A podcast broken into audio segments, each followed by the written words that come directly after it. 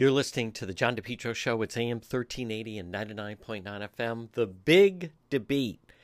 You know, I think it's interesting, depending on who you talk to, of who they thought did well. So, but a couple of highlights that come out. Um, I do want to play some of the highlights from it. One of the things is just the fact that I thought Nikki Haley did very well. Uh, in the Boston Globe, they have a write up. They thought Mike Pence got an A plus. I didn't see that, but apparently, you know, he's really going for Iowa. So some people thought Pence was strong. Uh, they also, the Boston Globe thinks that Chris Christie did well. I did. I didn't think he did that great. But um, obviously, one of the stars of the night, without question, whether people liked him or not, was Vivek Ramaswamy, and he I was listening to some discussions afterwards, and they actually made a point like he was a proxy for President Trump. President Trump was missed by the debate. I think he will be on stage for the next one. But there's even they're playing out that Vivek rhymes with Cape Von Swami might might actually that could become the ticket of him and President Trump. So, but I want to go through some of the highlights. I thought Nikki Haley helped herself. Asa Hutchinson, nothing. The guy from South Dakota, nothing. Tim Scott, whiffed. Um, DeSantis again depends on who you talk to. I, I thought he did okay. Um, a lot of pressure on him. Vivek was very very impressive. He was, you know, some people would that have met him were telling me watch how well he's going to do in the debate, and they were right. So I want to play some of the sound of the debate, and uh, and a lot of it's going to include Vivek Ramaswamy as Republicans. I'm the only person on the stage who isn't bought and paid for, so I can say this. The climate change oh, whoa, agenda whoa, whoa, is a hoax. The climate change agenda is a hoax.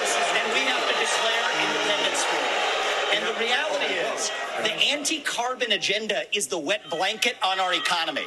And so the reality is, more people are dying of bad climate change policies than they are of actual climate change. Now, that is, I, I'm telling you right now, that is not going to play well with young people, and there were some polls being done, or actually focus groups, and it doesn't play well with women. So he certainly had that opinion to himself. And then there was this back and forth with him and uh, Nikki Haley. To go and defund Israel, you want to okay? Let me address that. I'm glad you, you brought that up. Go and give I'm going to address each of those right now. This is the false lies of a professional politician. There you have it. Your so you the reality make America is, less safe. You have no foreign me, policy experience, and it shows. And you know what? The, the foreign policy experience that you all have shows in the pointless wars we've gotten into. Reality is, you know, she um, that was a big. I thought it was a big night for Nikki Haley. I think she gets some bounce out of it. I did watch it. Uh, the Fox moderators at times seem to have trouble trying to maintain control of the debate without question. But by and large, um, I think we're farther along. I th- I thought Chris Christie was just really flat. I didn't think Pence was that great, but apparently, again, Iowa is where he's planning on doing well. And some people thought he showed fire, good temperament. I just find his style a little slow. I I thought Governor DeSantis I thought he had a good night, and I thought Nikki Haley had a good night.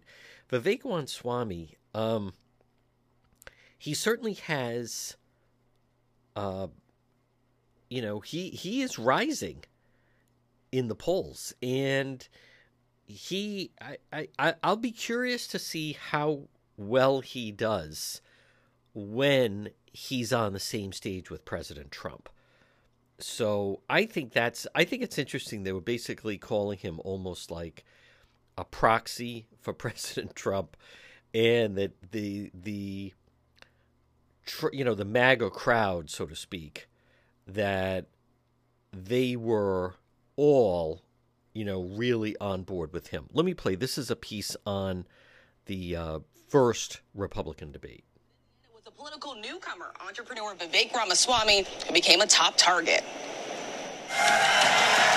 Overnight, a heated and combative Republican debate.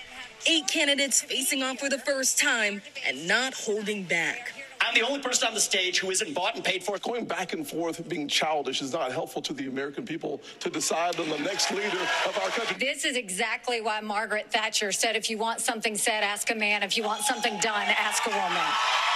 But the candidate drawing the most attention and criticism Vivek Ramaswamy, the 38 year old entrepreneur and fierce defender of Trump, recently seeing a rise in the polls.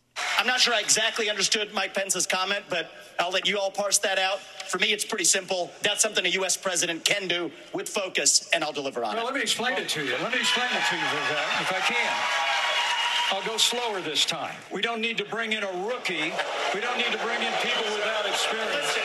It was Ramaswamy's first debate. You have no foreign policy experience, and it shows. And you know what? The, It the shows. foreign policy experience that you all have. The businessman tried to address his lack of political experience early on. Who the heck is this skinny guy with a funny last name, and what the heck is he doing in the middle of this debate stage? I'll tell you, I'm not a politician. That line later called down by former New Jersey Governor Chris Christie. I've had enough already tonight of a guy who sounds like ChatGPT standing up here. And the last person in one of these debates, Brett, who stood in the middle of the stage and said, What's a skinny guy with an odd last name doing up here? was Barack Obama. But the candidate who earned the center spot on the stage, Florida Governor Ron DeSantis, did not stand out from the rest of the pack. Our country is in decline. This decline is not inevitable, it's a choice. We need to send Joe Biden back to his basement. The sparring on stage ranged from foreign policy to clashing over abortion restrictions. But just to be clear, Governor, would you sign a six week ban federally? I'm going to stand on the side of life. I am on the record and I stand behind that we should not have a federal abortion ban. We need to stop demonizing this issue. But there was some consensus. Nearly every single candidate agreed former Vice President Mike Pence did the right thing on January 6. DeSantis ready to move on. I kept my oath to the Constitution that day. There's no more important duty. So answer the question. Thing. I've, I've answered this before. So, yes. Why are we? He, Mike Mike did his duty. I got no beef with him. But here's the thing: is this what we're going to be focusing on I'm relieved. going We- forward? The rehashing of this. About an hour into the debate, the focus turned to the candidate who was not on the stage, the frontrunner, former President Donald Trump, now facing four indictments and 91 charges. Would you still support him as your party's choice? Please raise your hand if you would. Almost all of the candidates eventually raising their hands. Whether or not you believe that the criminal charges are right or wrong, the conduct is beneath the office of President of the United States. And, and, and, you know, this is the great thing about this country. Booing is allowed, but it doesn't change the truth. It doesn't change the truth. Christie was booed multiple times for going after the former president. Trump skipping this debate entirely, releasing a pre-recorded interview instead. As his rivals look to get back out on the campaign trail today, Trump will expect it to surrender to authorities in Georgia. I thought I I thought Christie was flat. I thought he was flat. You're listening to the John DePetro show.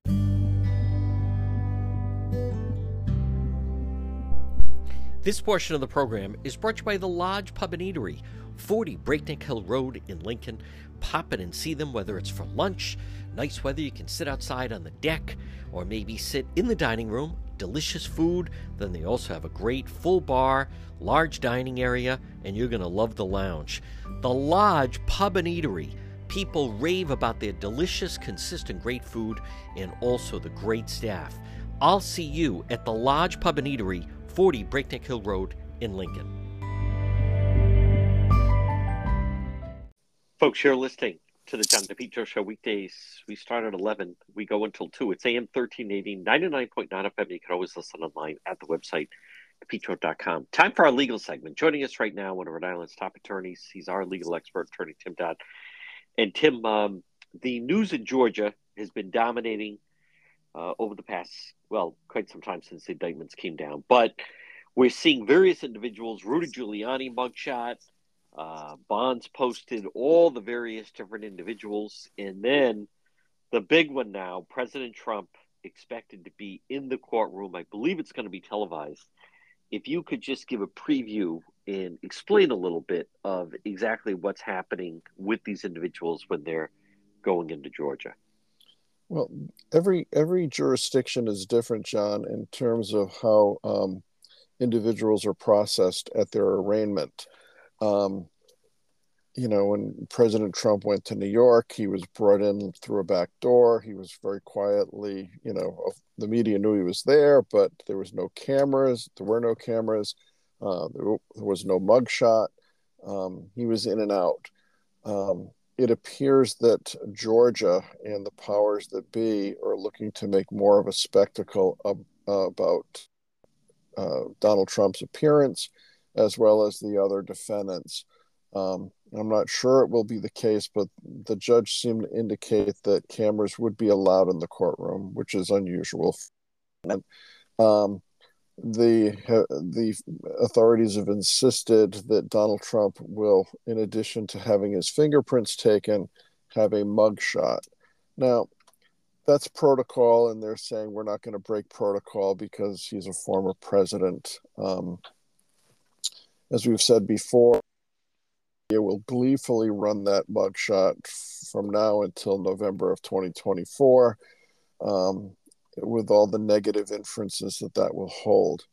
Um, I think it's very interesting in a world where woke prosecutors are going for no cash bail situations. Everyone is released on their own personal recognizance.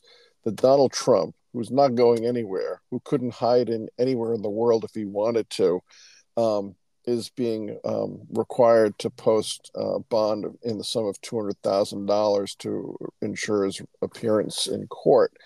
Now, he only has to put up 10%. He can do that like breaking sticks, but the the messaging is loud and clear. He is being treated differently than the average defendant who would not have to put up bail probably of any sort, let alone $200,000. Um, is it disparate treatment? Some might say yes, some might say no, this is just standard operating procedure. Bail and the posting of cash bail is to ensure that you're going to return to court and you're not going to skip bail you're not going to leave the jurisdiction. Now, clearly, Trump is going to be all over the country, potentially all over the world as he pursues the presidency again. Um, so he's not like the average garden variety defendant um, that's one. Uh, two is some of the defendants, uh, led by Mark Meadows, are trying to have their cases removed to federal court. Right. Because if their conduct, Meadows was chief of staff. He was not a campaign official, he was chief of staff. He was providing advice to the president.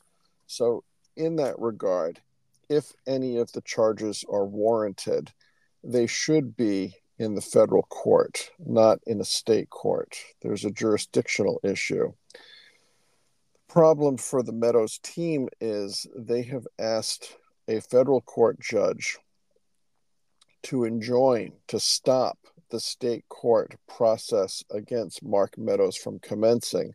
They have asked a federal court judge to prevent the state court from having Mark Meadows uh, required to come in for his arraignment, to be photographed, to be uh, printed, and for bail to be set. The federal court judges said, I don't have the authority to stop a state prosecution unless and until the federal court decides it will take this case. The state court is free to do anything it wants.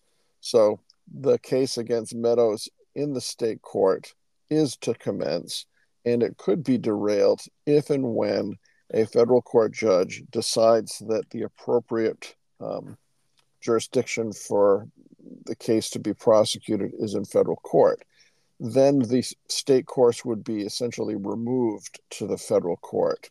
But that hasn't happened yet. So Meadows, along with a couple of the other defendants, will have to do the perp walk. They'll have to have their uh, uh, mugshots taken, printed, bail set. They'll have to go through the process. Um, what about the weight Tim Dodd? They're going to weigh the president.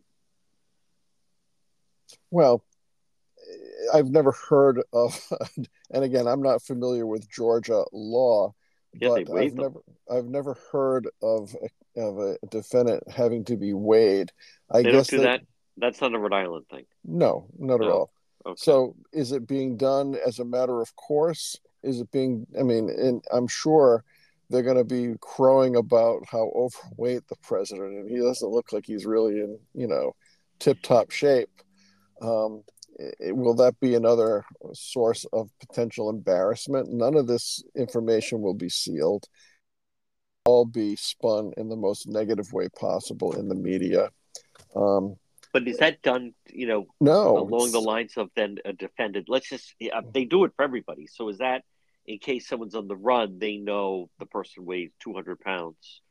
again I, I don't i don't know that that's done in rhode island i do know that you know when you're arraigned they will make note if you have you know identifying tattoos Sure. they will Oh, identify okay. your your hair color your Yep. eye color your height i'm not Yep. sure they put people on a scale i must say i'm not aware that that occurs Yeah. and i'm certainly not aware what happens in georgia but you know tattoos you know missing limbs things like that are noted Yeah. uh, but obviously, the point here will be, you know, for ultimate uh, maximum embarrassment for Donald Yep. Trump because he's not really a very trim guy. Right. And and Tim Dodd, just uh, to also ABC News broke that apparently Mark Meadows, former chief of staff, who is trying to get his whole thing uh, kicked into just to stay in federal court instead of the fact of the state court, but but he apparently, according to ABC reporting, uh, told investigators that he he could not recall the president ever declassifying any documents. Um, now, you know, Mark Meadows, that he was the chief of staff, he'd always be with him. Just, you know, curious your thought on that. That seems like it, it could be an important piece of information in the document case. It could be a very important piece of information in the Yeah. document case. I mean, the question is um, under the presidential what affirmative steps must be taken by the president to declassify documents. I mean, Donald Trump's position is almost like if he thinks it in his head, it's a completed act. And I don't think that's an argument that's going to pass muster. That if he thinks it, it becomes so. There's got to be some reporting to somebody. There's got to be some identification of what it is that he's intending to um, declassify under the act. So, you know, Donald Trump has many, many um, co defendants in these various cases um, who could um, intentionally or unintentionally provide information damaging to the Trump defense. And especially in Georgia, you've got 18 other defendants who could potentially uh, flip and provide information also damaging to the Trump defense. So, you know, he's in treacherous waters here. Um, you know, if you were going to rank the cases in terms of um, danger for a conviction that would stand, I think that Mar-a-Lago is still the um, most precarious case um, for the president on the law. I think Right. Georgia is next, but you've got the political uh, components of a politically elected judge in a very Democrat um, jurisdiction. Same is true, not the the elected of the prosecutor, but I think the DC case is very weak. But there's a strong potential that he could get a conviction just by the nature of the jury pool. And I think that the New York case is The weakest. uh, the weakest, Yeah. for sure, for sure, the weakest. Folks, quick break. Much more ahead. Our legal analyst, attorney Tim Dodd, right here on the John DePetro Show. AtMed Urgent Care, walk in urgent care center. All your medical needs. They're open seven days a week. Doctors and nurses. Two locations 1524 Atwood Avenue in Johnston. That's right in the Atwood Medical Center. 5750 Post Road, East Greenwich, right across from Felicia's. Again, they're open seven days a week. AtMed Urgent Care. When you need urgent care without the wait now, when I've been in that situation and I needed urgent care, that's where I went. If you want to go to emergency room and have a long wait, well, you're free to do that. Otherwise, do what I did. Go to AtMed Urgent Care, whether it's work related, maybe someone's not feeling well, someone needs stitches, whatever it may be. AtMed Urgent Care, comprehensive outpatient urgent care facility. There's two locations, one near you, Johnston, right in the Atwood Medical Center, and also 5750 Post Road, East Greenwich. That's right across from Felicia's. When you need, and I need urgent care, you want AtMed Urgent Care. Again, two locations 1524 Atwood Avenue in Johnston and the Atwood Medical Center, and 5750 Post Road, East Greenwich. Seven days a week, doctors and nurses at Med Urgent Care. We're speaking with our legal analyst. It's attorney Tim Dodd. Tim, I want to just touch on that. It's a North Kingstown situation again that seemingly uh, there was an incident, but it seems to stem from this shoreline access that Rhode Island passed, and it it's still. I, I think the law needs to be clarified, but this is an example where you have it's North Kingstown Beach, and uh, the way Rhode Island law has been changed. My understanding is now it's ten feet above the high tide line where before you you could walk along the beach, but you'd just be at the high tide. But what this individual does is so you have some people that live along the water, and as the beach kind of curves around, it, it becomes very, very narrow from where, you know, the, the the the house, the property is to to the water. And you have an entire open beach. So this guy goes and he plops down right in front of this guy's house uh, the way it was described to me was like a football field where you have the entire field and he plops down in the end zone right where this guy lives. So the guy comes out, he's like, hey, this is private property, has signs up. There's an altercation. No one is obviously condoning any type of threw their umbrella in the water and so forth. But if, if you could just touch on this still seems to be very vague, Tim Dodd, with this whole business where you almost seem seems to me, my my opinion, that some people are almost instigating as soon as they see the sign private property that's where they decide well this is where we're going to sit and plop down because this guy thinks that he's he, he owns part of the beach.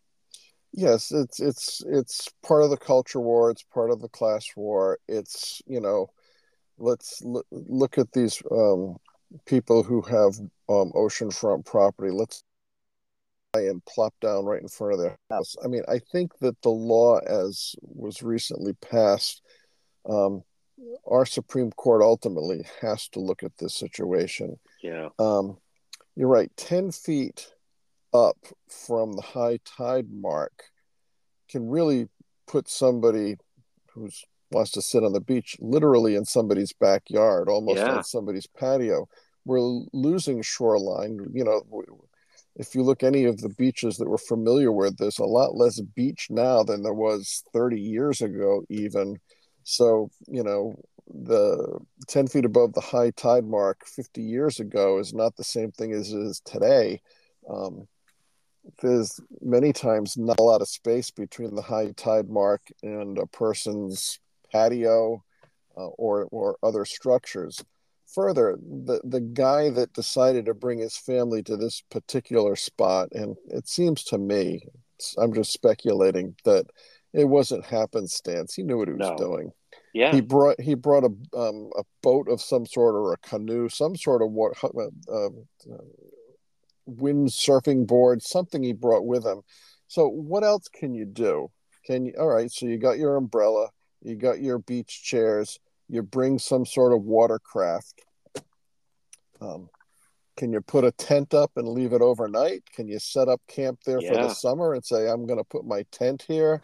and you can't do anything about it, um, it sets up a situation where these sort of emotional, totally inappropriate, but emotional scenarios um, can easily get out of hand. I mean, folks who have the ability and the luxury of living in close proximity to the ocean, and they've enjoyed that status time immemorial, now suddenly they've got people who they see as trespassers um, coming onto their property. this is this is the toxic mix that our General Assembly has created. Uh, I think they put this law into place, which, in my view, uh, is unconstitutional. In in my view only, I think it contravenes our Rhode Island Constitution. The the Rhode Island Constitution and this new statute are mutually inconsistent. Um, I think this homeowner who got himself arrested for disorderly conduct and breaking the guy's umbrella should um, use his head and join the uh, group of um, um landowners and homeowners who sure. have banded together to to bring suit to, to try to do something about this law because if it doesn't go away, there's going to be more and more problems like this, and yeah. you're going to have people who are going to say, "I want to make a test case. I'm going to go plop down in front of this yeah. house, and I'm going to go yep. plop down in front of this house," and you know, ten feet from the high tide mark. Okay, I want to go to the Dunes Club, and in yeah. front of all the private folks yep. who paid big money to be part of the Dunes Club. You know, and I'm going to take my old canvas tent and I'm going to put it right in front of where all these right. people sit and when they tell me to leave i'm going to thumb my nose at them yeah it it's it's just an untenable situation and it's not that the the folks who can afford the what they are enjoying um, shouldn't get to still enjoy those benefits it's whether or not property rights are being interfered with let's take the guy in north kingstown now he bought a piece of property it has a deed description. It yep. describes when you when you have waterfront or oceanfront property, your deed description is specific because you can't, you know, the, the tides come in and out. What the General Assembly has done is essentially created a taking or at least an illegal easement over his property that's not in his deed, that was never contemplated, and it's essentially a taking of his property which is crazy. It, it yeah. can't stand. The, the law that was passed has to be modified. It can't stand the way it is. I know that uh, before we move on, Tim uh, Bonnet Shores, where I was, you know, grew up and was a member for many, many years. But when it's high tide, you know, the beach kind of shrinks, and they've had problems with people that – that they seem to almost enjoy. It's not, we're going to walk along the shore. They're now plopping down saying, oh, no, we have the right to be here. Because it used to be, if you were a local, you were either way down to the left or way down to the right. They even have an entrance. It's called Kelly's Beach, and it's mm-hmm. for all the local people that live in and around Bonnet. But the problem is now there almost seem to be people that are purposely there and and they're they're doing this to almost to aggravate many of the members of the beach club. Yeah, they want to poke. yeah, they want to poke people in the eye. It's yeah. it's it's a class warfare situation. It it's is. like, oh, really? You, you're you're going to be a private member of this private club? Yeah, well, I'm going to stick it to you, and I'm going to yeah. come sit here. And the law provides for that. Yeah. It doesn't it doesn't. I can't say it's written in the statute, but the statute as written had to expect that this would start happening all over the state and yep. it's just it's not a healthy um, situation for the good of society. It's, right. I just don't see that there's anything helpful about what the General Assembly has done here. No, they seem to be trying to antagonize people. Tim Dodd, also, we had talked about, and I don't want to belabor it, but um, attorney Peter Leach, who's uh, run into some difficulties, and he's he is cooperating. They did release more information uh, it goes a little more in depth. I'm just curious on base what we're seeing right now. Now he's not going to be sentenced until I I think it's a January 4th, but I'm just curious. Any thoughts on the more details that that they have released uh, from the U.S. Attorney? And does, does this strike you as potentially a jail case, or is it someone that could end up just getting probation or you know some kind of home confinement? Well, there there certainly has been cooperation on Peter Leach's part in agreeing to plead guilty and not putting the government through the uh, expense, the time, etc., of actually trying the case. Um, one thing I'm not sure of is as to the individuals who had their money misappropriated by uh, Attorney Leach. Um, has there been any restitution at all? Right. Um, I don't know. That would be, a, in my mind, potentially a mitigating factor. Um, does he still owe all the monies claimed to the IRS? Um, you know, defrauding the IRS is a significant issue that yeah. you know many times results in jail because the system wants to send a message to people. You know, if you're going to fool around and defraud the IRS, and it appears from what we read that it was quite purposeful right. in the attempts to hide the funds, to mischaracterize the funds. That funds went into, I think, other, not into his name, but in other entities or individuals' names um, I think it's a jail case, and yeah. there there was a case a few years back. I'm not going to get into the names, but there was a individual, a lawyer, who allegedly um, made misrepresentations to banks in order to get loans, and the banks never lost a penny. The loans were all paid on time as they became due every month. But an investigation showed that there was allegedly fraud in the bank applications.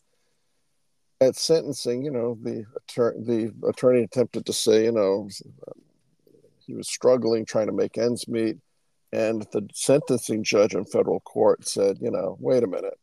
This was all to live a more extravagant lifestyle. This is so you could have the big fancy um, SUVs and have the big fancy house it's yep. not because you were struggling, it's because you wanted to live high. And in that case, the attorney was sentenced to some jail time. It's it's a matter of fact. So if I look at what happened there, comparing yeah. it to what uh, allegedly happened with this attorney, it would seem to me that this is a jail case. I can't predict how much time, but I think he's going to certainly catch some time to serve. That's yeah. my Just, expectation in the release they put out, Tim Dodd, it, it, it's also what are we to make of that? They even say he conducted a Ponzi scheme. That's not even that's not even like embezzlement or that's I mean that's the way they describe it. I just seems to go into a different territory as different than almost an attorney who misappropriated some funds. Well, yeah, what what he was doing apparently is he'd settle a case for Mr. X, and he'd take that money and not give it to X. Yeah. Then it'd settle settle a case for Miss Y, and she wouldn't. He wouldn't give the money to Miss Y, but he might use part proceeds to pay back X.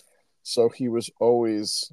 I don't want to say always, but it seemed there was a pattern of settling a case for the next person and using part of the proceeds to reimburse the last person who yeah. didn't even know their case had been settled sometime right. before. Wow that that doesn't seem to me part to be a classic Ponzi scheme. There's more to a Ponzi scheme than that. Uh, was he was he allegedly kiting clients' money? Sure. Was he taking clients' money for his own purposes? Sure. But a Ponzi scheme has different elements, and I know sure. that was the headline, but yeah, it doesn't seem the factual allegations square with a Ponzi scheme. Okay, folks, quick break. Much more ahead legal analyst Tim Dodd right here on the John DePetro Show.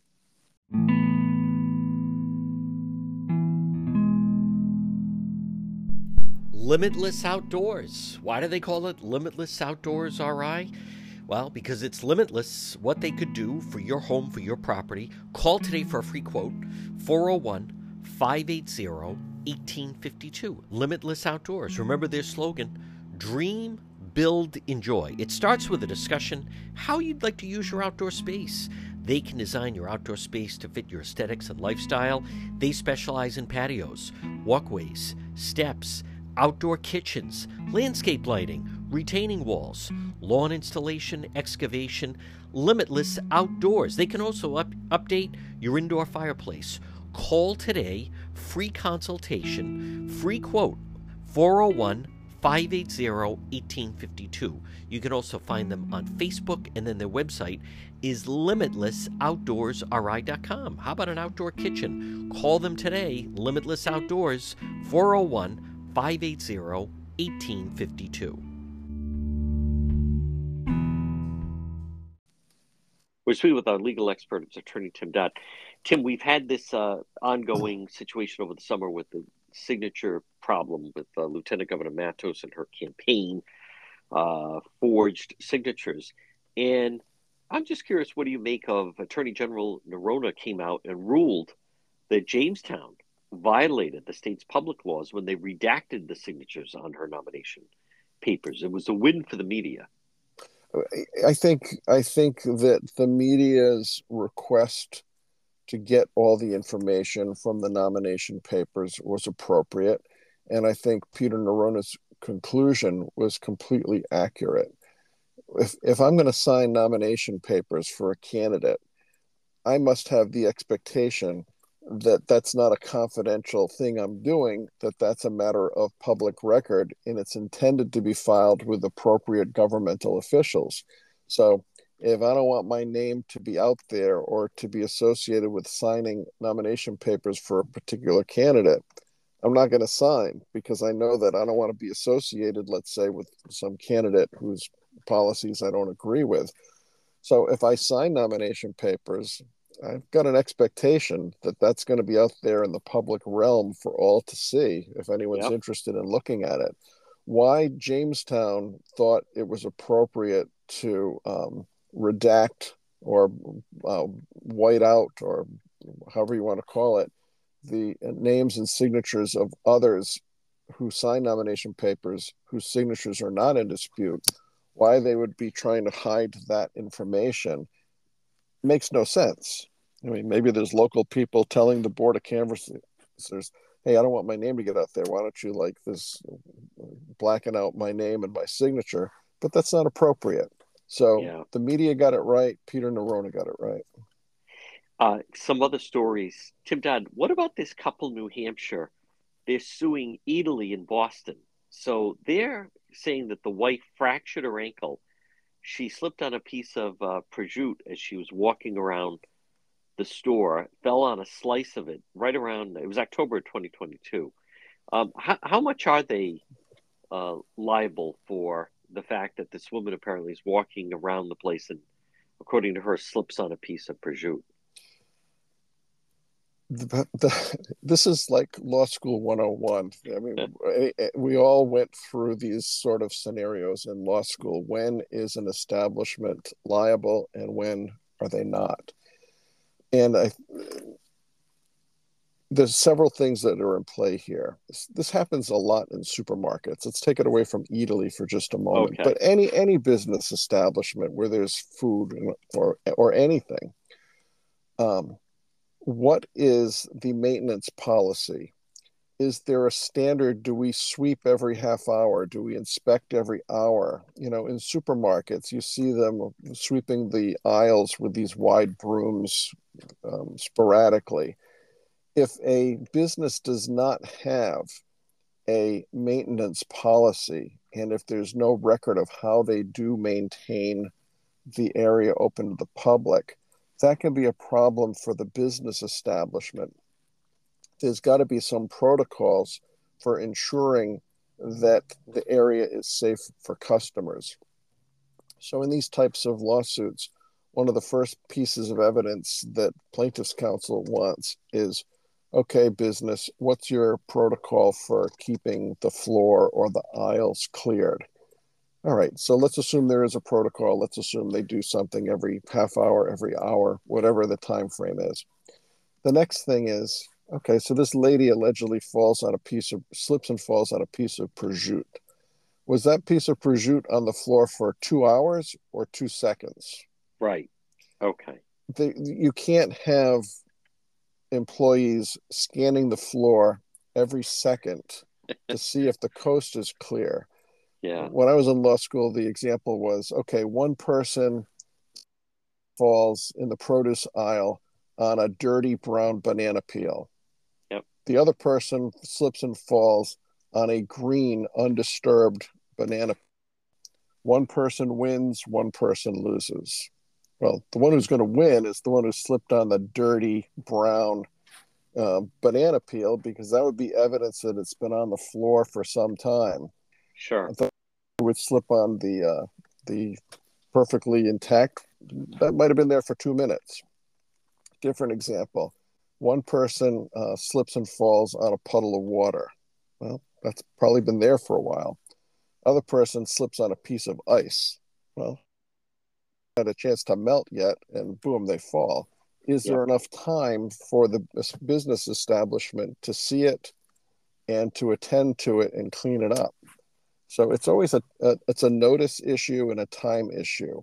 Was the establishment on notice that there was a problem?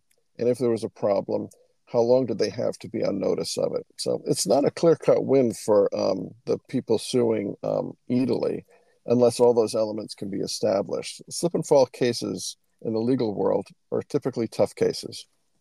Tim Dodd, this Karen Read case, we'll probably talk about it at greater length at another time, but the um, this is the woman, uh, guy in, in Canton. We've talked about it a little bit, John O'Keefe, and it's a late night party, and she's being accused of murder. That she backed into him, left him in the snow to die, and then. Uh, but but the, the part I wanted to ask you about, she did an interview on Nightline the other night. I thought something that she said was was pretty interesting. But something that I find is somewhat confusing to people is the defense, and they have a very aggressive defense team. Alan Jackson, who you and I covered when he he's the one that got um, Kevin Spacey out of the jam on Nantucket. But they've introduced an alternative theory to what they believed happened, and they their version of events is it's not that she hit him and he died in the snow is that the that John O'Keefe, the Boston cop, went into this Albert home and he was jumped and, and beaten to death in the basement, and then the people in the house threw him in the snow uh, a few hours later, and basically she's being framed. The, what, there were people that that they believe that the alternative theory is is facts in the case or evidence in the case. I know we could probably have a longer discussion, but if you could just touch on the difference of facts of the case compared to when the defense is is offering an alternative theory as to what happened. Well, yeah, the defense is is putting their defense as much as they can in the media. I think yeah. to influence a potential jury, which is a good strategy. Yep. Now they can say that there were scratches on the deceased uh, which looked like he that he was attacked by the by homeowner's German Shepherd or whatever the yeah. dog was. Okay, you can say that, but you would need some forensic specialist, just like you know when somebody's brought in, you know, on a slab to the ME's office and the ME has to determine well, did this person did they get stabbed with a kitchen knife? Did they get stabbed with a scissor? Did they get stabbed with you know a hunting knife? There's, there's things which would indicate, based upon the type of wound, what would have been the weapon or instrumentality. So defense can say, oh, looks like they get scratched by a dog. But do they have a forensic pathologist who will come into court and say, in my legal opinion, um, to a reasonable degree of medical certainty, these scratches came from an attack by an animal you know you can say these things but it's not evidence. So right. at trial can they get that into evidence? Now it's uh, very unusual for a defendant to, to go on tv yeah. and talk about the case. Uh, m- most defense attorneys would like turn turn gray thinking oh my god what's going on? My clients on tv this team must have clearly wanted her to go on TV to, to yep. again speak to potential jurors without filtering of judges and lawyers and filing objections to questions. She's putting out her story with the best spin that she can and trying to look into the camera and say, There's no way I killed this guy. Now, that's going to be an issue when it comes to picking a jury. Uh, members of the, you know, ladies and gentlemen, did any of you watch the interview on sure, TV. With Karen Read. Okay, yep. yeah, they raised their hands. Would it influence your decision? They raised their hands. All right, you're all knocked off the potential jury. So yep. they may poison, they might go too far in poisoning potential jurors because they might be so influenced by her media campaign that they can't be impartial and listen to the evidence and only the evidence to make their decision.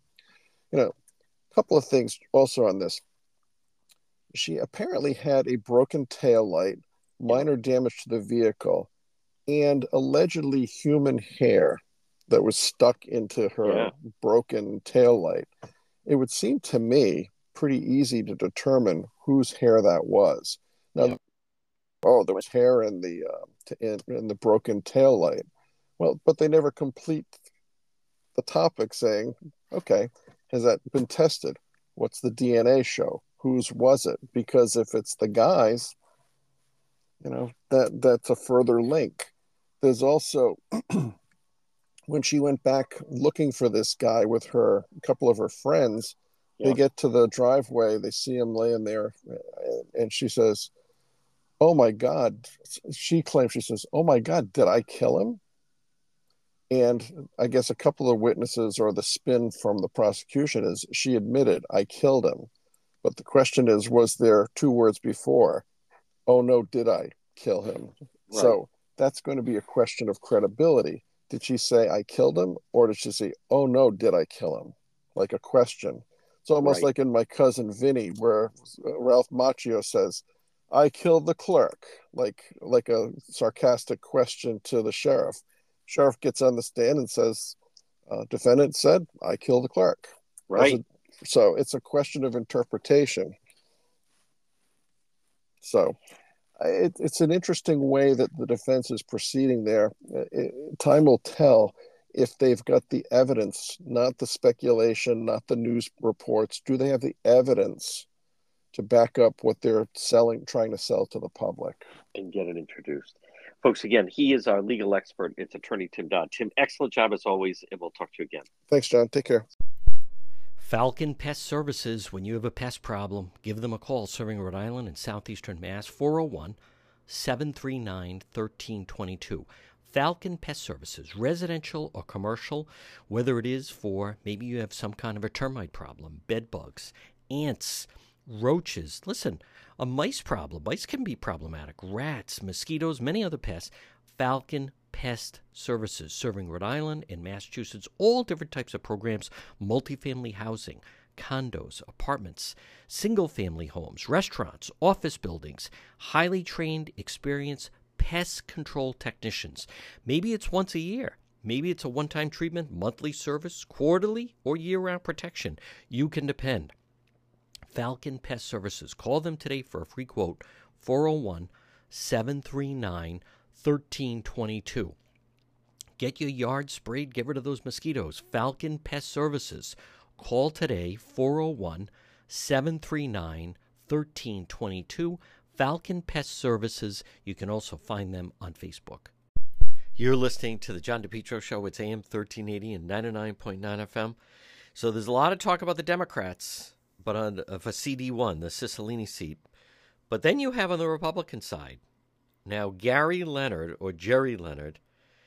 He um he was on Channel 12 yesterday with Kim Kalunian, and I want to play a little bit of this community focus.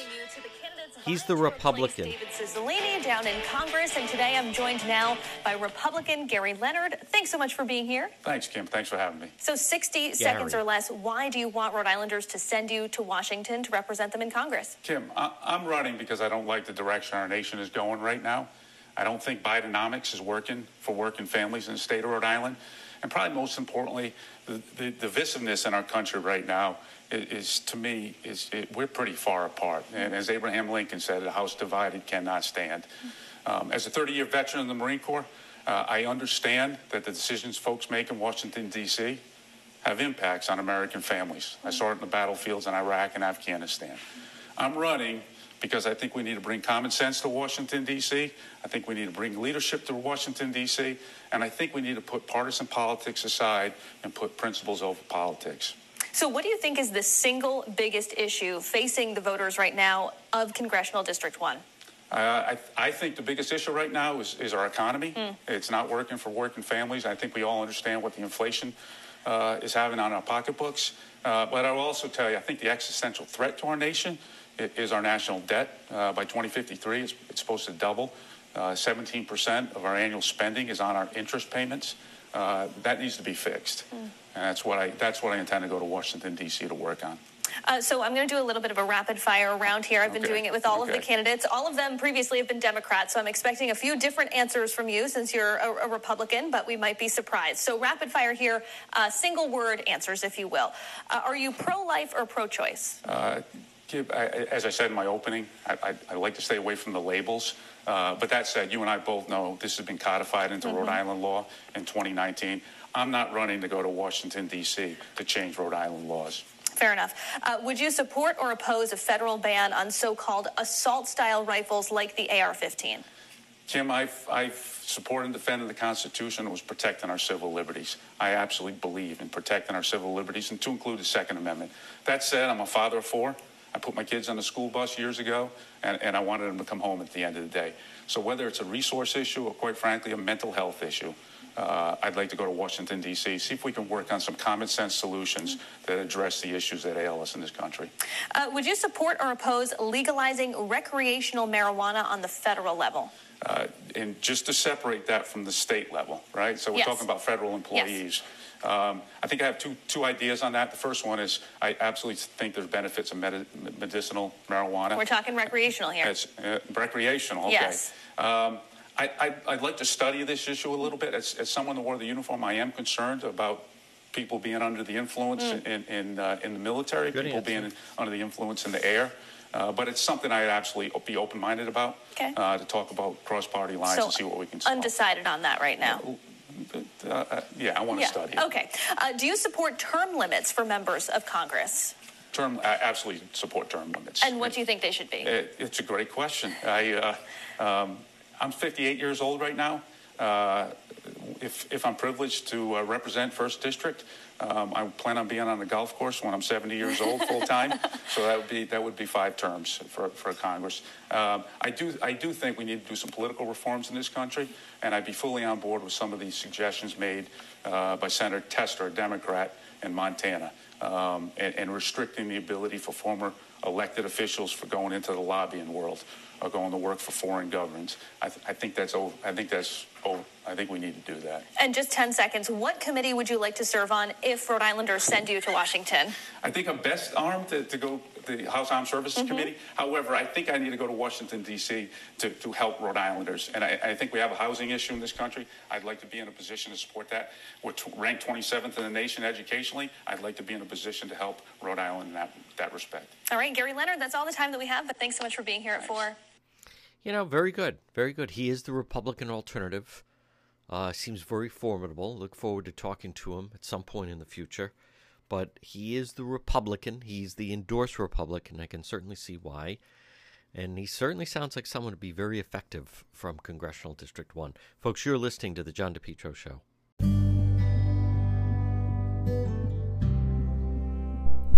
This portion of the program is brought to you by the Lodge Pub and Eatery, 40 Breakneck Hill Road in Lincoln.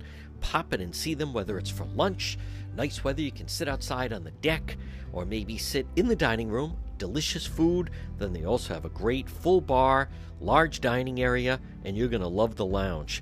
The Lodge Pub and Eatery. People rave about their delicious, consistent, great food and also the great staff. I'll see you at the Lodge Pub and Eatery, 40 Breakneck Hill Road in Lincoln. Make sure to find the John DePetro Show Facebook page, and you can watch all the action on the scene live stream. Follow it all, real time, live stream. Just follow John DePetro Show right there on the Facebook page.